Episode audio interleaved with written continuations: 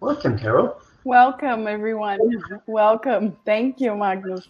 Really happy. Tell us all what we can expect, and I'm happy to join this session and look, listen in. Okay, thank you very much, Magnus. So, good afternoon to everyone. This is a huge honor, definitely one of the biggest honors of my life.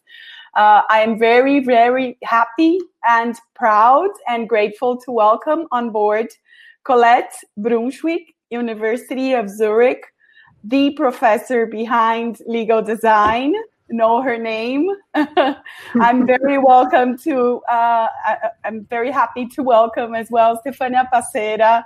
Stefania Passera is also one of the first legal designers and incredible work. I'm very happy to welcome on board as well Astrid Kohlmeier, who's been working with law and design for over the past 15 years as well, and Marie Potel Saville, founder of Amurabi, who I did have the great honor of meeting in person uh, in Brazil. So happy to have all of you here.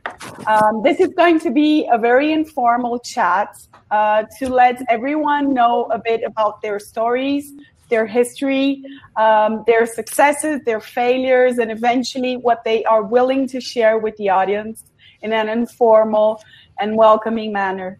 Uh, just some housekeeping information we will have the opportunity to bring on board uh, at the end, uh, looking forward to the end of this full hour, uh, potentially three or four participants that would like to be on stage with video and audio on.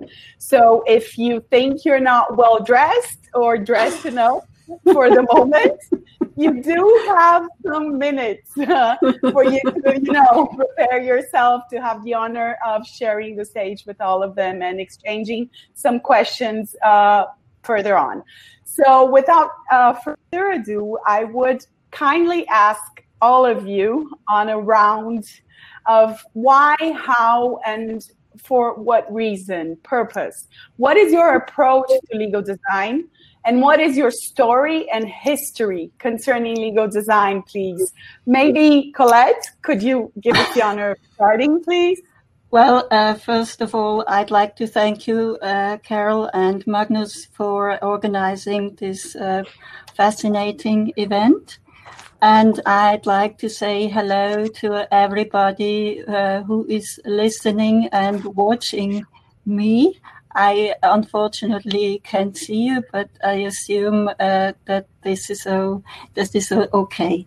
Um, uh, I'd like to just shortly introduce me myself before I answer your question, Carol. I'm a senior research associate uh, at the University of Zurich, Department of Law. I'm not a professor and that has also to do with the subject matter I chose or the area I chose uh, for uh, for specialization.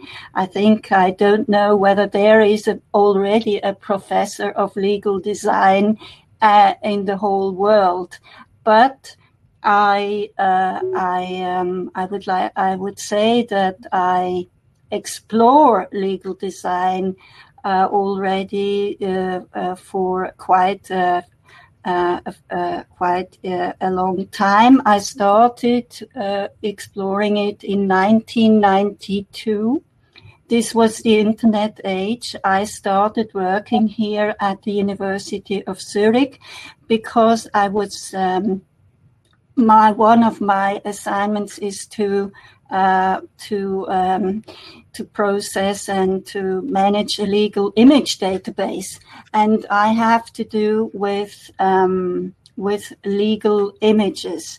And um, when I started in 1992, and I'm, I'm entering or I start answering your question, I uh, was quite uh, frustrated with law, uh, the way I had to study it, uh, the way I had to practice it uh, in court, uh, in law offices, and even in um, in administrative agencies. And I had also studied, I have not completed these studies, history of art. So I had a, uh, I, I was very much interested in the interface of law and art.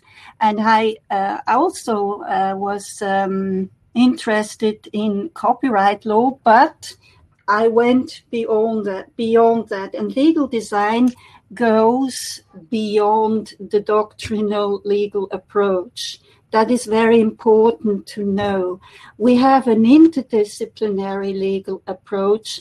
I didn't know that in 1992, but I I know that now. I can or I, I can express that very clearly.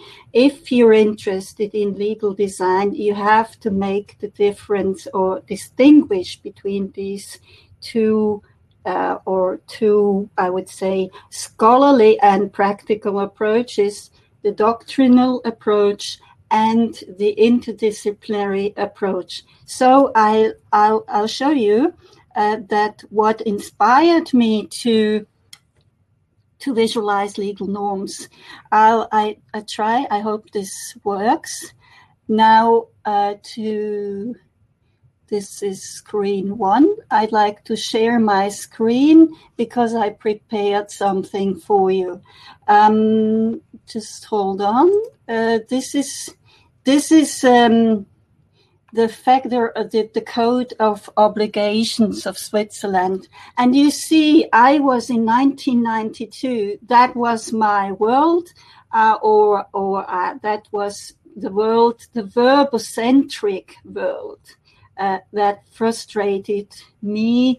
And um, when I started here at the Legal Visualization Unit, I saw this the first time, or this is uh, the Oldenburg um, illustrated manuscript of the Saxon Mirror. And as you can see, this is the, the Saxon Mirror is an old league, old law book, legal textbook. And as you can see, uh, there is a, a, text on the left side and on the right side, you have illustrations. These illustrations uh, visualize the the uh, the legal text on the left. I can't um, go into details, but that was quite the inspiration to to ask the question, the research question, whether it was possible uh, to visualize legal norms. And uh, and uh, I'll, I'll, come to an end with my to answer, with my answer uh, to the first question, I uh, just to I want to that you see me again. Just hold on. I'll Freigabe beenden.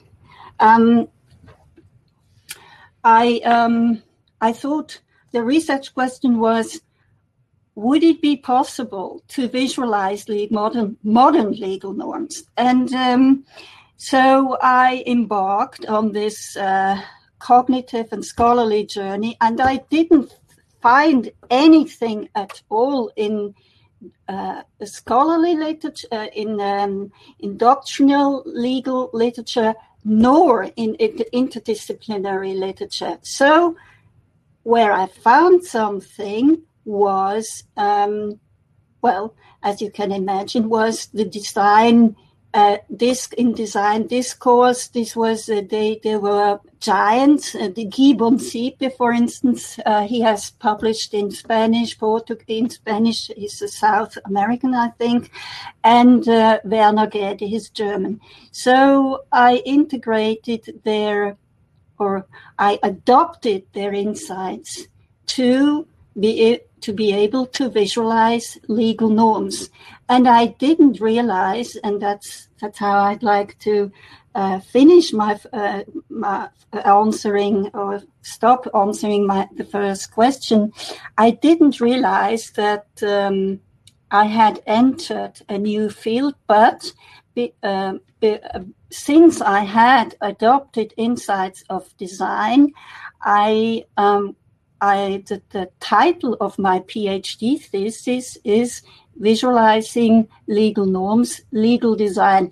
And at that time, I wanted to to have this as a main title, legal design, but my, my, my supervisor didn't allow me to do so. He said, that's too, I don't know how you put it. I don't really remember it, but it's too modern. It's too vague. It's too, you can't do that at, at the Department of Law. Full stop. Colette, thank you. Stefanie, you want to tell us a bit about how a designer ended up working with law, please? Can you unmute yourself? Does it work now? Yeah. Okay. yeah. I'm just looking like a, a little bit. It wasn't working. So yeah, uh, I'm the I'm the black sheep here. Um, I, have been for many years because yes, I'm a designer. I'm a visual designer by by background, by formal training and uh, I think that I ended up where I am now because uh, I'm curious about things. I'm curious about things, and I'm I've always been interested uh, already in school to to try to use design for things that weren't considered typically design designerly. Uh, I I used to do um, an internship in a advertisement agency and just after a few few months i found that all the years i've been spending to to learn how to communicate and visualize it was put to for such trivial empty purposes that i was trying to say what what could we what else could we use it for so uh, i went to work at the university uh, I, I, was hired in a um, in a multidisciplinary research group that was basically researching how to use uh, design technique. We would say like design thinking nowadays. Back then, we didn't really have much of the language. But basically, how do we make it magically easy to experiment with any sort of idea? So nowadays, we would talk about service prototyping. Back then, we didn't even have the, the words about that. But that's basically what we were doing. We were trying to give designerly methods and merge them with strategic thinking and try to come up with methods to uh, to help people be creative and innovate and be productive and put their hands on even intangible things and try to test in a kind of safe, fast, um, learning driven way uh, what else it could be. And it was in this uh, in this environment that I met uh, another pioneer that I really think is um, it's sorely missing today, Helena Haapio, uh, who's an entrepreneur, academic, I don't know, maven networker, uh, is really an uh, influential person in uh, in legal design. And uh, we just met because my boss said, like, "Hey, I met a lawyer like nobody else, like no other lawyer I've ever met, and she really likes visual communication, so you should talk with her." And uh, Helena was the first person ever I met that's like, I, I actually really love contracts. I really do, and I would like other people to to love them too and i don't understand why other people don't love them. And so like well i do understand. Um, and she basically said that she's been working with graphic facilitator annika varjonen in her contract training and seeing how pictures uh, would con- be conductive to learning and engagement and excitement. And so like my goal is to use this sort of stuff not in training but in the actual contract as a designer, do you think that this is possible to help people understand and engaging with visual means and so on? And I was like, uh, that's called information design. That's what I do. And to my knowledge, I don't know anyone else from my field that has been working on legal information or contracts or anything else like that. But uh, well, let's try to do something together and that's how it started. Uh, it started because i was curious about doing something that like oh, i cannot find a single designer who has been doing this sort of thing so c- can it even be done? So it was that stubbornness of like i want to try to, to crack this problem and see if it's something wacky if it's something feasible what are the limits? So it was part of this design exploration so my uh, from there i went on working many other years uh, at the university, so I have a academic background too. I wrote my PhD on uh, how we can use information design, visual means in contracts to foster understanding and uh, clarity and build better relationships. and from there, uh, nowadays I'm mostly a solopreneur, but I also hold still one foot in academia because I'm assistant professor at the University of Vaasa in business law uh, department. So there's a designer in a, in a in a law department somewhere in the world. And this has been the, the, the, there are many stories. I think that when you're going to talk about like big failures, I have more juicy stories about this. uh, for sure. About like trying to find a way, and not only in uh, in business but also in academia. I mean, what uh, Colette and I and other people have been trying to do has been a hard sell, but not only for the law department, for any department. Everyone praises multidisciplinarity, but then when you have to supervise someone who wants to do multidisciplinary research or publish it, no one would touch you with a six foot pole. Yeah, because exactly. You're not a big believer of one very clear theory like that.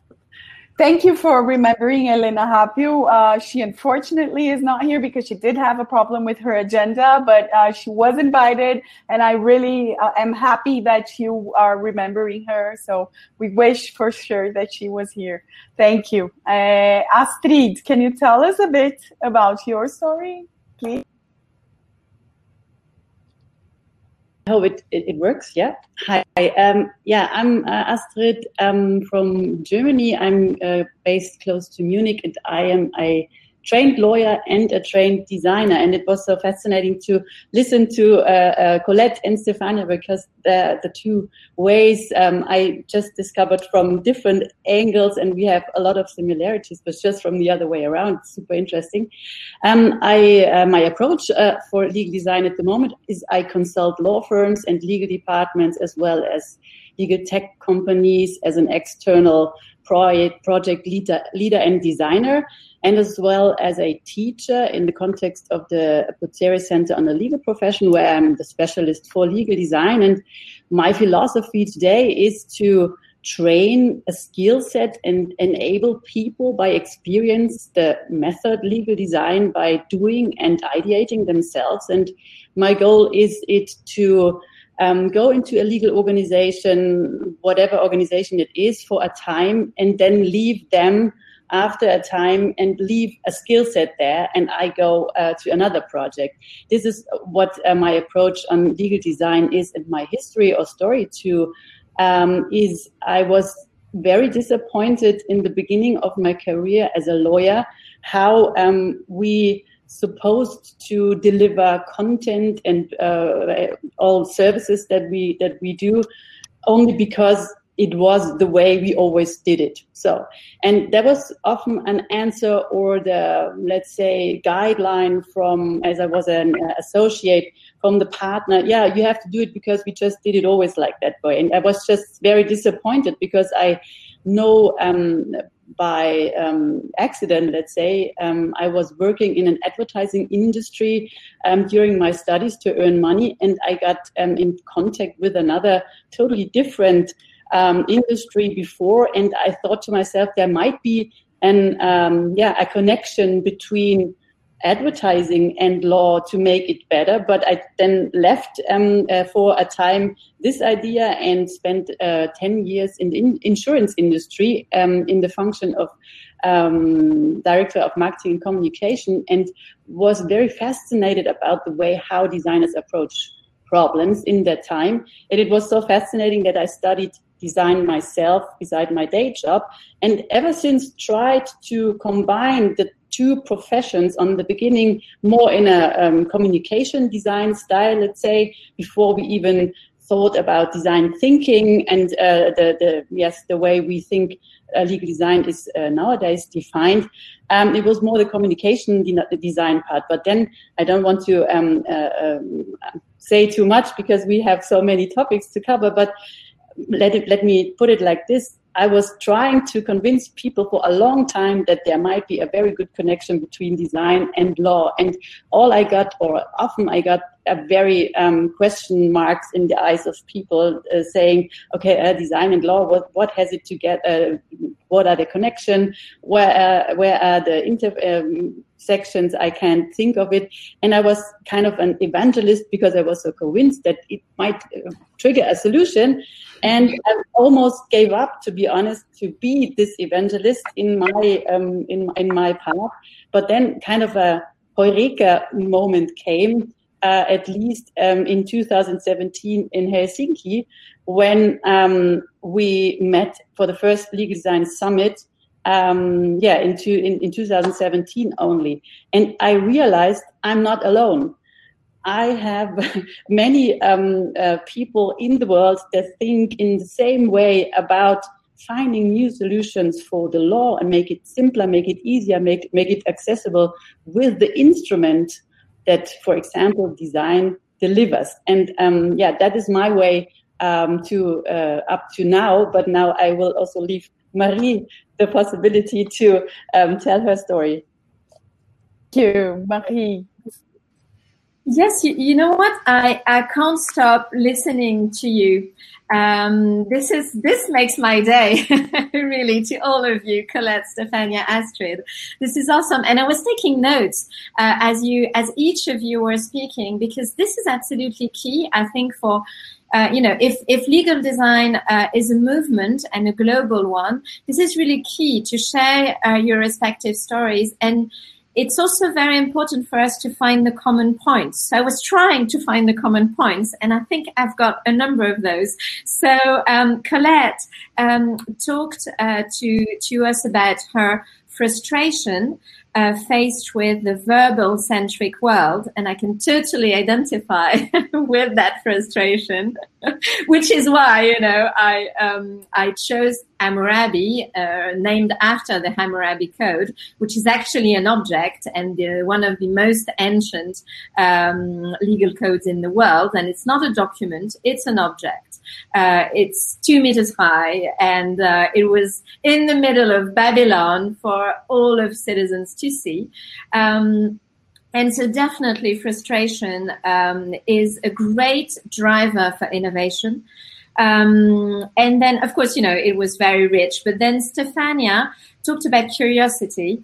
Um, and this is also a, a great common point uh, for all legal designers. And also, um, you know, the, she, she talked to, to us about this multidisciplinarity approach, which people find very hard to put in a box like how is it called and i think that colette you had this problem as well you know your supervisor didn't want to call it legal design or something like that it was way too venturous um, and i think you know this has to do also with the fact that lawyers need to put tags on everything. It needs to have a name. It needs to be in a box. But nowadays, I mean, the world we live in just breaks all these boxes. I mean, we see that every single day, right? So I think it's also a great learning shared by Stefania that no matter how it's called, you know, today we would say service design or strategy design or design thinking, but it really couldn't it doesn't matter. Um, and then Astrid, I really loved, um, you know, when you talked about uh, empowering people.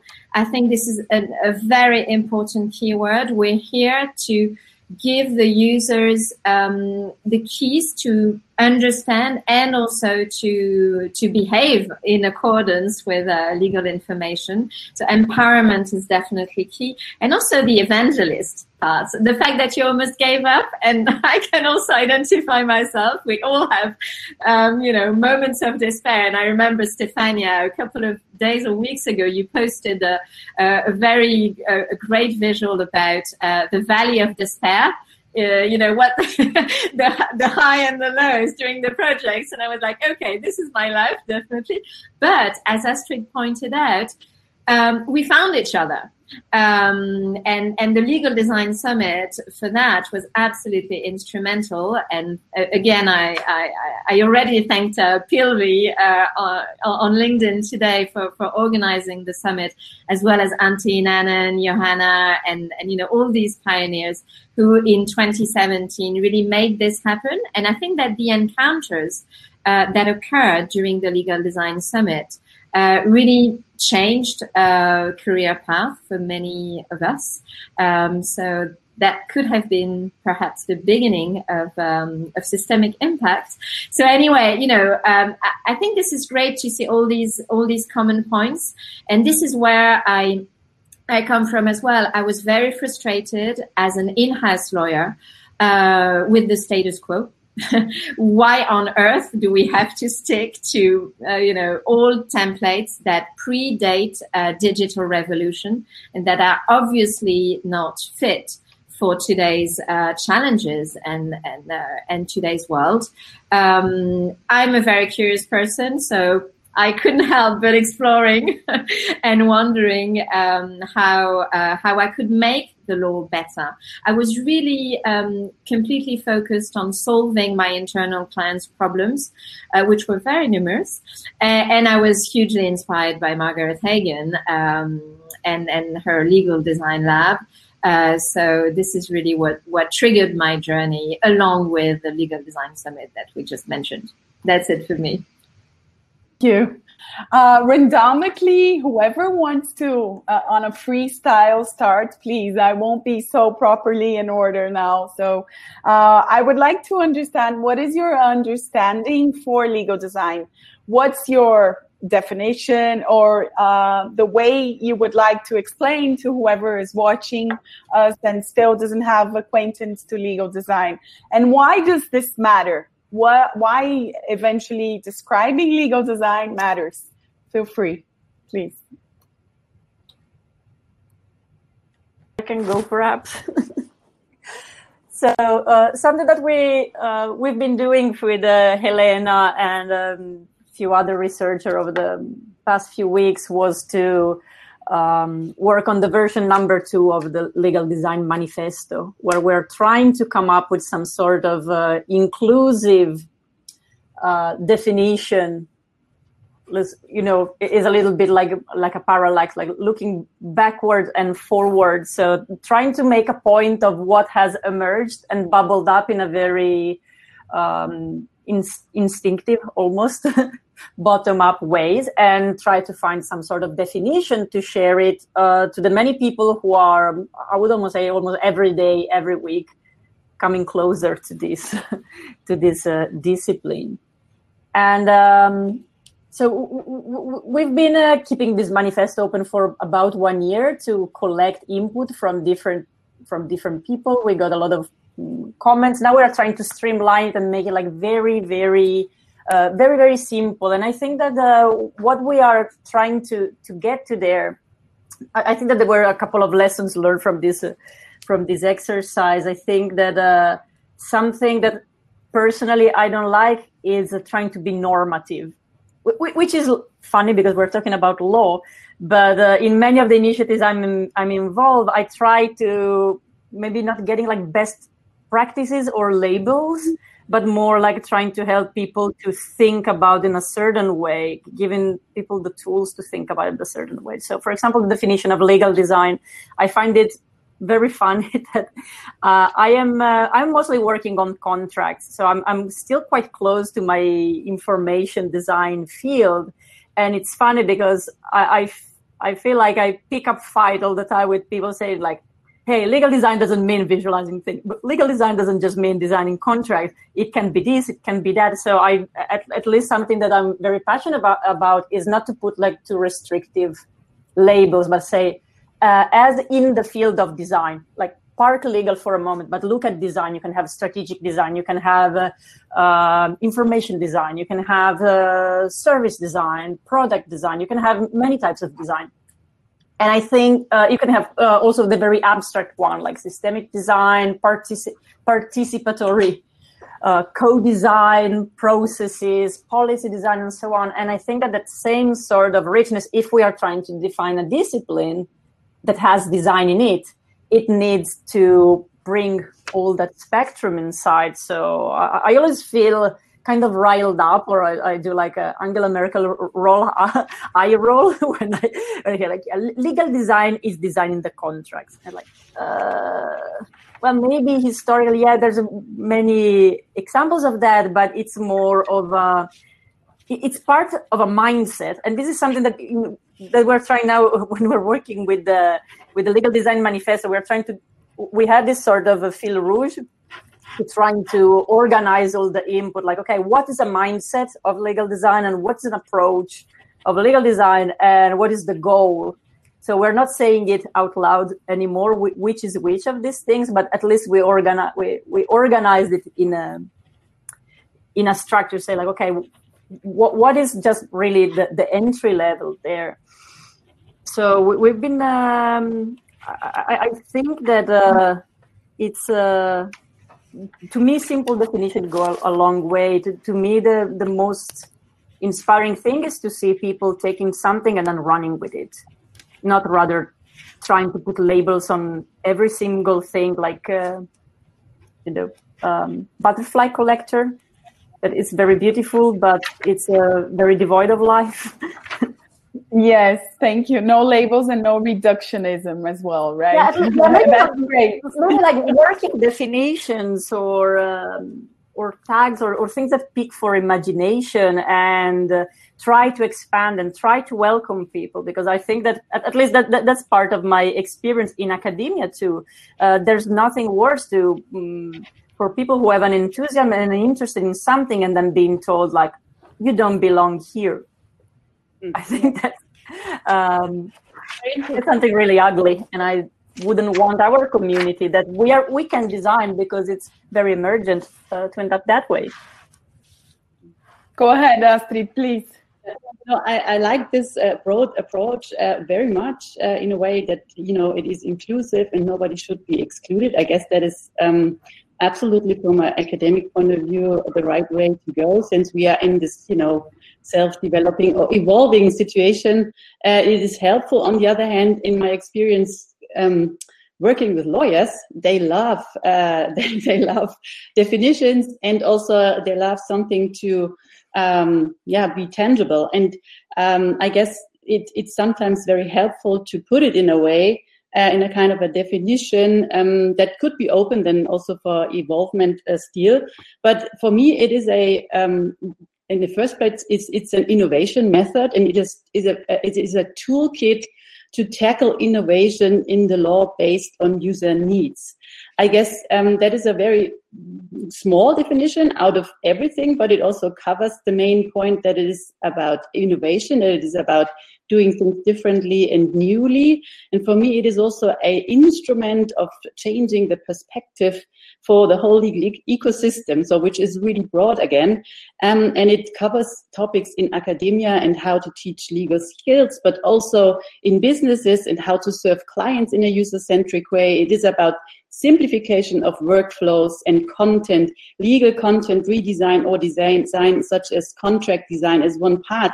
And for me, it is, uh, in my def- definition, it's a, a hybrid um, consisting out of law, often legal tech, because we are often in this tech environment, and um, uh, design and business strategy. And for me, the main art of legal design is to develop legally watertight solutions because this is the real job also of lawyers to serve uh, or to to um, yeah deliver legal watertight solutions and deploy design as you also said um, Stefania in all its facets that is had that we know like all, all that, that you named like organization design graphic design um, uh, service yeah. design and, and, and deploy it in the field of law so I guess that that makes it maybe more tangible and to make it totally short is uh, legal design helps to make complexity simple. And um, this needs guidance. And i see our legal designers as uh, as yeah we we help people to to um, follow the right path and guide them through that yeah through that um, adventure a little bit yeah I completely agree with you, Astrid, and, and Stefania as well. Uh, and it's again, it's it's really great uh, to to be to be um, part of this uh, discussion about how this user-centric legal innovation method can really empower um, and and generate uh, strong solutions with an impact. Um, if I may, I would just like to add something about your question, Carol. Why does it matter? Uh, and and why design and the law go so well together in spite of all the uh, misconceptions and uh, and a prioris. Um, basically, the law has been lacking usability for decades, if not centuries. Um, you know the, the, the technical aspects have completely taken over and and lawyers have for a long long time considered themselves as experts um, a bit jealous of their knowledge and not willing to share that knowledge other than in very expensive and very complex contracts or processes or documents. Uh, so the usability is a key um, a key gap uh, in most legal documents. The problem with the lack of usability is that the purpose of the law, if you look at it from a systemic perspective, the purpose of the law, um, well, in our democracies at least, that's part of what enables human beings to live one with the other. Um, so if we cannot use uh, the law, which is precisely one of the pillars which enable, uh, to, uh, you know, mankind to live uh, with one another, then of course we have a democratic problem and a strong one. Um, so the great strength of design um, in this particular area of law is to bring usability because design, no matter whether it's service design, UX design, strategy design, graphic design, the common point is that design is obsessed with users and usability. And that's why it's so uh, rich and dense to work with designers. Uh, and I can't have, have enough of that. It's because they, they wouldn't create anything, whether it's an object or a document, before having fully identified users, having fully understood user journeys, and um, uh, basically they create documents or objects uh, with a view uh, with this obsession of uh, these artifacts being used. And that's really why it matters so much in the legal industry. Thank you. Colette, please. You're muted. Uh, please unmute yourself for. Well, uh, that was uh, very interesting, and thank you for your contributions. Um, I will add uh, maybe a very scholarly understanding of uh, what uh, I understand uh, of the legal design.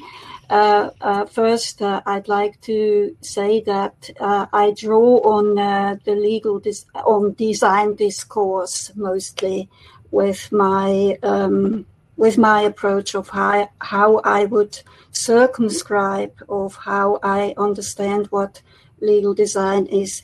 And as a scholar, I always, when I describe uh, an area or a concept, I may I distinguish between what it is uh, and uh, what, uh, for instance, what legal design, what's what purposes legal design has. That's not part of my definitions, or what impact uh, legal design has or might have. So, uh, in my uh, definition, I don't um, include purposes and impacts.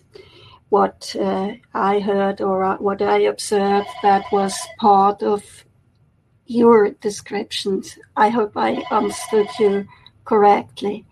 So um, I want to I I um, I am finishing a paper on uh, entitled Visual Law and Legal Design, and there you will find um, how I will how I describe or how I de- define legal design, and I uh, delimit it against visual law. And I can't now, uh, it's impossible to give you a detailed answer now. I just say that um, I'd like to say just that um, um, regarding uh, legal design, it's even a fuzzy term in the design discourse. And uh, there you're really right, uh, Stefania.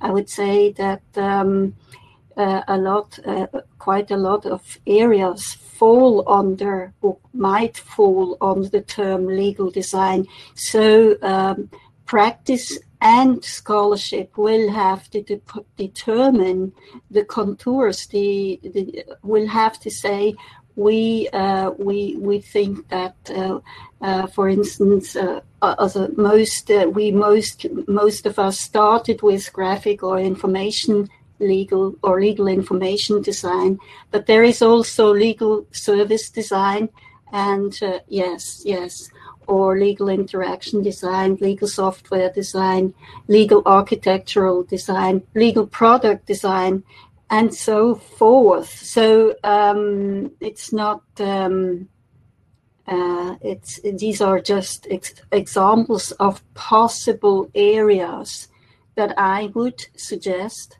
and we would have to describe what we understand, uh, at least in legal scholarship, to be taken seriously by especially legal scholars uh, to to delimit these areas or sub areas of legal design, and there are the levels in uh, which uh, in or the context in which uh, uh, legal design is um, occurs the micro level, the meso level, and the macro level. The meso, the micro level is when we as people as as persons alone do legal design practice legal information design. The meso level is what i understand that more and more law firms or institutions adopt legal design. This is the med, meso level i would say.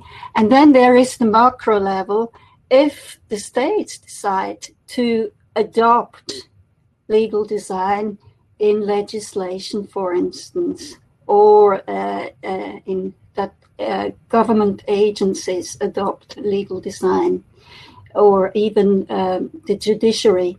So these three branches, and uh, this is very challenging. And this I, I, I find that very exciting an idea. So that's it uh, for the moment. Yes. Thank you. Uh, tomorrow we will have a judge from Brazil, a federal judge, sharing his legal design uh, work in a panel called Access to Justice and Citizenship in Digital Reality. I hope all of you can make it to see a bit of it.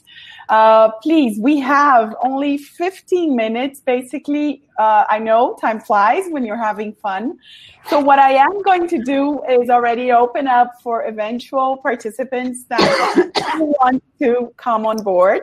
We will be able to have up to four people giving very short uh, interactions with us to a certain extent, being very direct questions, please, so we can potentially have two rounds.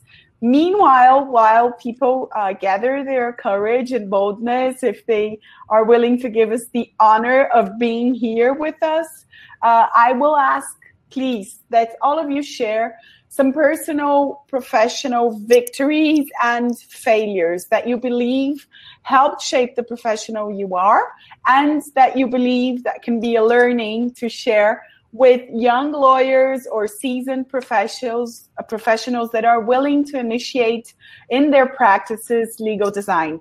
While you are all doing around here potentially we can go uh, uh, colette stefania please astrid and marie I will be bringing people on board. Please. So victories and uh, defeats, you mean? um, you know, I I can't really uh, think of uh, victory or victories on defeats in terms of legal design.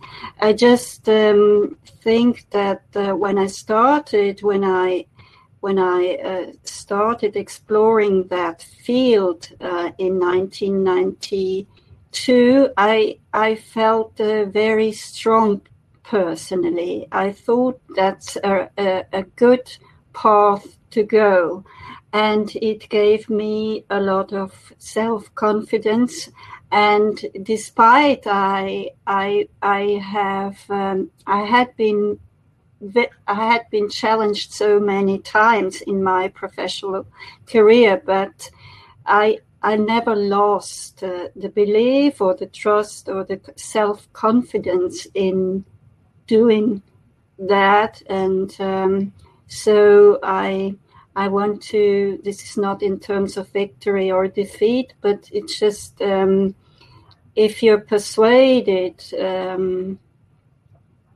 by what you are doing, I think that's uh, good. And I, what I what I fear that's a concern is that um, legal design will be commercialized too much, and that uh, so because of the commercialization that, uh, for instance, universities will say, oh, we do not do that.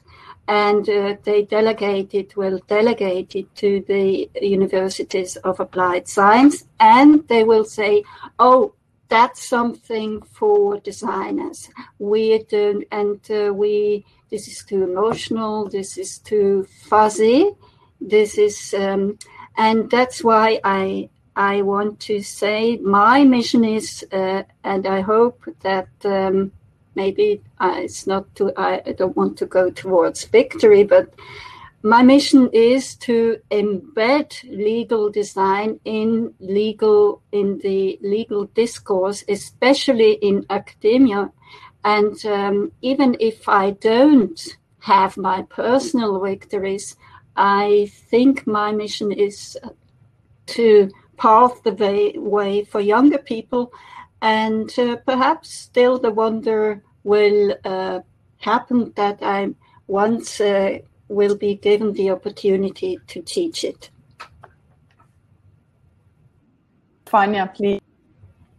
Um, to me, it feels uh, it feels like a victory to be able to do what I do every day on a personal level and to see that we are having events like this or like the legal design summit or courses or pop-up classes or people writing on their business card legal designer or, or things like that because i mean it's um, it, it was interesting to see how it came out of the out of nowhere really. I mean there weren't really words to describe it. Uh, it was just completely emergent. and yeah, um, how Colette said, that, there's there's quite been a there's been quite a little bit of um, of fight back. I mean, not, not only in academia, also when you're. Um, I mean, I'm, I'm I'm not worried about commercialization per se, because actually I think that when I mean many universities in the end are uh, are more business savvy than they see. If the if the market demands, if the community demands certain sort of skills, they're going to start teaching it too. Also, the executive level, but. Um, so I, am I'm, I'm actually not worried about that, but I see it more as um, as a pressure for universities like, okay, I, actually now we have this thing, we have to do something about it. At least in, in Finland, the whole uh, education about entrepreneurship went exactly that way. Uh, the university didn't want to touch it. It was almost a bad word being an entrepreneur. And then all the student driven initiative became so big and excited the whole generation to do these sort of things that then the university did a immense U-turn. It's like, yes, we all we've always been very uh, supportive of entrepreneurship, and they kind of had to own it because it was big and it touched people in their hearts and in their uh, enthusiasm muscle to do to actually ignore it. Uh, I think that there is a mm, yeah, well, th- th- th- there are still some sort of losses. I, I think that uh, w- when there's no understanding of when these things are, or um, you know, at least some uh, to me, it felt like a defeat sometimes, like having a spending, I don't know, months writing a paper and then sending it to, I don't know, Journal of Business Communication and being desk rejected because contracts are not business communication. And I was like, okay, we're talking about business to business contract. What, what else do you think they are? I mean, I didn't know if crying or laughing in that moment. Uh, so to me, like there are like this sort of like dark shadows or these sort of entrenchments in different like no, this cannot be this, or that cannot be that, or that, that I still hope to, to see crumble more and more every day. But I, I think that there is a momentum. To, to me, it feels quite positive and in general a victory for this community and for people who are um, interested in these topics. It, it seems easier and easier every day to do what we do. Thank you, Astrid, Marie, and uh, I, am trying to bring on board people who wanted to as well, because we have final minutes here. Please. Um, I try to make well. it short then, and then we have maybe this open discussion. For me, the biggest victory is also, um, uh, as uh, Stefania said, for me, it is really the biggest victory to have created by for myself a profession that combines everything I have to offer, like analytical mindset with legal knowledge, with logical mind, uh, but also creativity and art, interest for that, designing, building new solutions, and being curious about new um, new things. And that is the, the biggest victory of my life, to be honest. So being here and doing the things that I do at the moment, that is really good. And the failure, on the other hand, was the time I was not aware of that to be honest, and uh, stick too long in a place where I did not belong. And um, coming back to a short um, to Colette, it is a, a, a maybe um, a fear birth that it is too much commercialization in the field of legal design, but on the other hand, it will also trigger the academia side, I guess, to have more support when the demand is getting higher, I guess. Um, so that is my hope. And now to Marie again. Thank you. Astrid, I couldn't have said better. So you, you said it all, and it's exactly how I feel. so uh, I suggest we, we move on to questions. Thanks, Astrid. Thank you. Uh, Anthony, welcome. Anthony was my student, my legal design student in uh, last year, July. I have the honor and privilege uh, of walking beside him. He also knows Colette already. Uh, Colette has been uh, so kind and generous as to send us her book, her texts, and, and support our study. So please, Anthony, go ahead. Well, it's an honor uh, to be part of joining you in this stage. Uh, I'm really privileged of being able to attend this event uh, right from home in Brazil, and I hope that uh, a vaccine comes and in the future you can be physically here, all of you. Uh, I'm I'm conducting a research focused on applications of legal design to insurance. It will be an introductory paper on this subject, and I hope that it uh, it inspires other people to research because I think that the insurance sector can greatly benefit. The contracts are complicated, people do not understand, uh, losses arise due to that, and it could change and impact the whole business chain. And uh, I'm really drawn in on your papers and researches uh, during the, this period of my research. And if you could, uh, especially Astrid, as you have a long experience uh, within the insurance sector.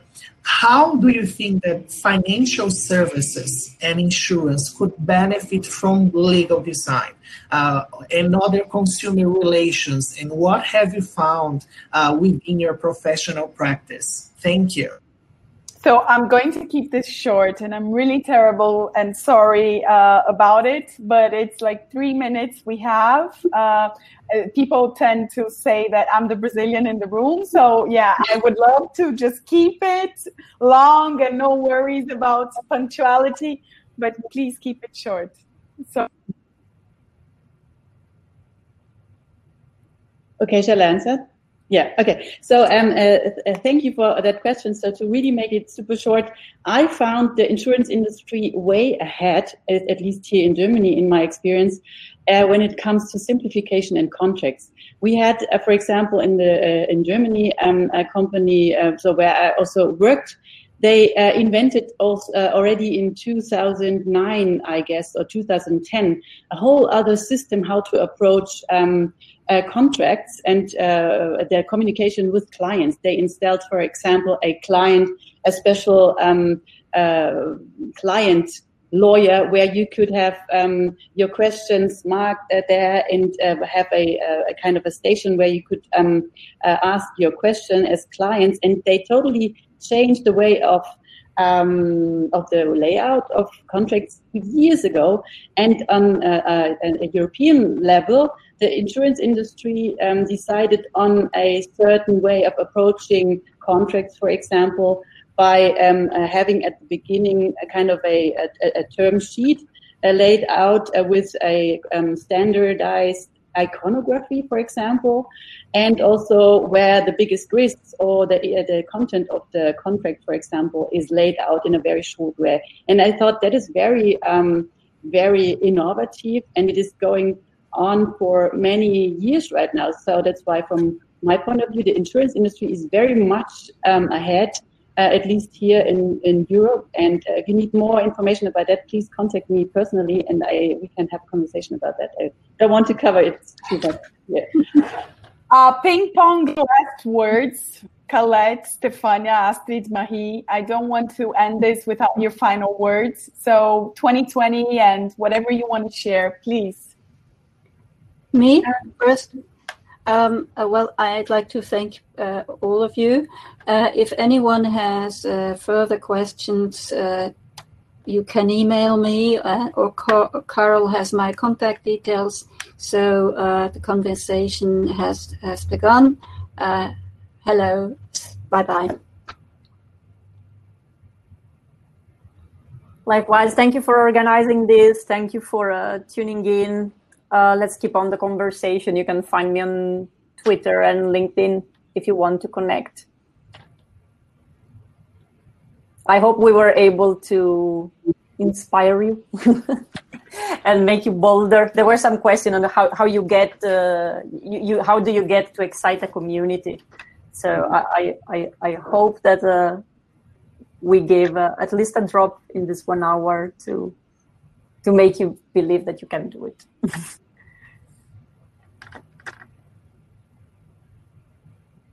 Marie, Astrid, all good?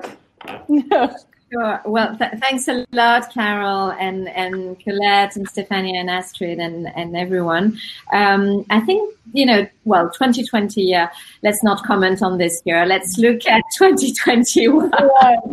and and um, to be honest, Colette, I wish there is more and more implementation of legal design projects in the commercial um, area, as you said, because in my view, it's the implementation of the, this academic research within the current reality that will feed and retrofeed academia, which will then make those projects even better and more, uh, you know, grounded on um, theoretical levels. And you know, it's uh, for me, it's like a cycle.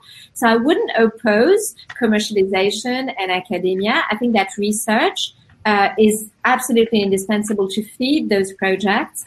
And I look at 2021 with a ton of uh, very inspiring projects at quite a strategic level. And I really hope that I can go back to research, um, you know, to, to feed this cycle, if I may. You're right to say so. Okay, Thank you. I hope we can uh, hear Astrid because I don't want to interrupt. Listen, thank you very much for the invitation. It was way too short. And just this was also often a question of how do you get started? And I guess just to give some words at the end here, don't make it so complicated. Just start today. Start small, start simple. Try to simplify your content, workflows, and everything. You just have to think about it and get started. You sometimes don't need a lot of theory uh, behind. Just do it. And I guess that is uh, the main um, message I want to give for all the audience here is try and be be curious and be brave. Thank you very much. Thank you. I'm sorry it was so short. I do hope we can do this again with freestyle hours ahead of us. Keep safe, keep sane.